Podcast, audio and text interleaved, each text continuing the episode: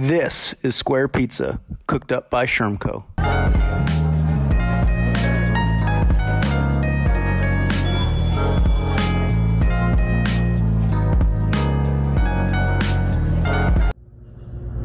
Hey, everybody. Happy Friday. Uh, week 22 COVID reflections coming at you. Um, talking about a few updates this week from and about COVID. Uh, so, first, you know, what we're seeing the schools and the districts across the country that are going back in person um, appear to be reporting a lot or at least an increase in COVID cases.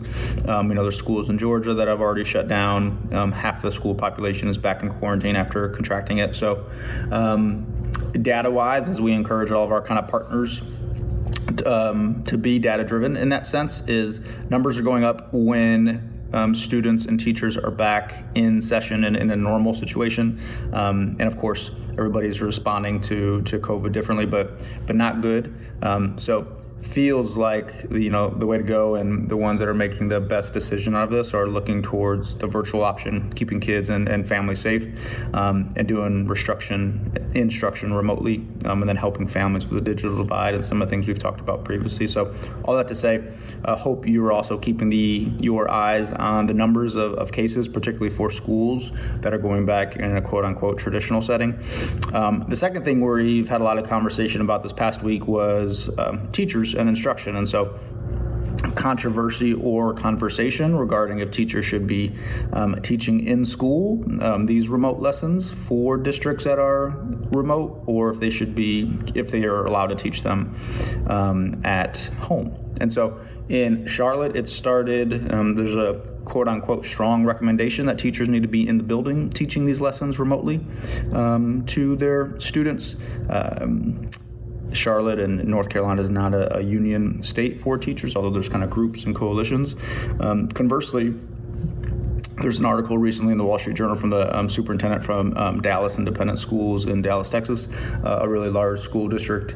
Uh, first, required all teachers to come into the school building to teach remote lessons, and then from a large pushback from unions in that state, um, teachers didn't feel safe and then he rescinded and kind of changed that position and allowed teachers to teach at home, um, at least through what I believe is the first semester um, down in Dallas. And so, in terms of our view, like I think we all need to get um, comfortable with this idea of school and education happening outside of school.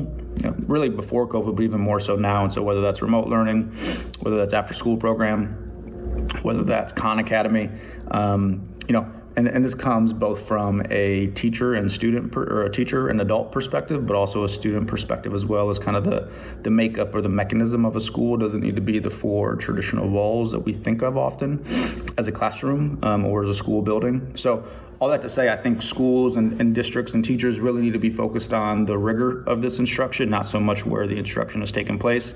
You know, you lose some things organizationally and, and as a team, culture wise, if you're not always seeing everybody, not in the same building. I think we're all kind of grappling with that. Um, but in terms of where should teachers be teaching these uh, remote lessons, you know, I think we have to leave it to the professionals. If teachers feel like they're safe and they need kind of their equipment they're a science teacher or an art teacher or what have you, um, they need to be in the building, then by all means set up those safety protocols to make sure they have access and they can do that. Um, conversely, if they feel comfortable doing these lessons at home and teaching at home too, or a co working space or somewhere else, or even outside, right? Let's get creative with this um, in the real world.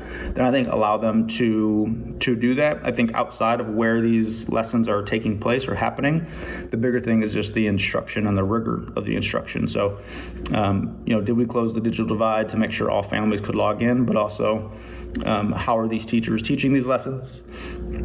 Are they data driven? Are they aligned to state standards? Are exit tickets giving after each one? And then is the teacher responding to that data? So I think the conversation, and, and, really we're, I think, frankly, having the wrong conversation about where they're actually teaching, but I think we need to kind of switch it to focus on rigor and data as always, um, and really creativity, because if not now, when will be a time for teachers and schools to adapt um, to the needs of their families and their students? Um, so we hope those two things are helpful. Uh, we hope more school districts become more creative um, with and how they're thinking about teachers delivering these remote um, lessons and really begin to focus the conversation on rigor and outcomes um, and less about where the actual um, teaching is taking place.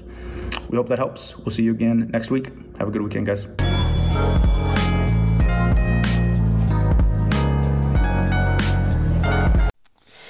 Hey guys, this is Greg. Thanks again for checking out the podcast episode. Uh, feel free to show us some love on social media. So, Instagram, Facebook, LinkedIn, Twitter at Schermco, S C H E R M C O, and hashtag Square Pizza Pod. Uh, would love to see your reviews and connect with you there. Um, stay in touch for the next episode.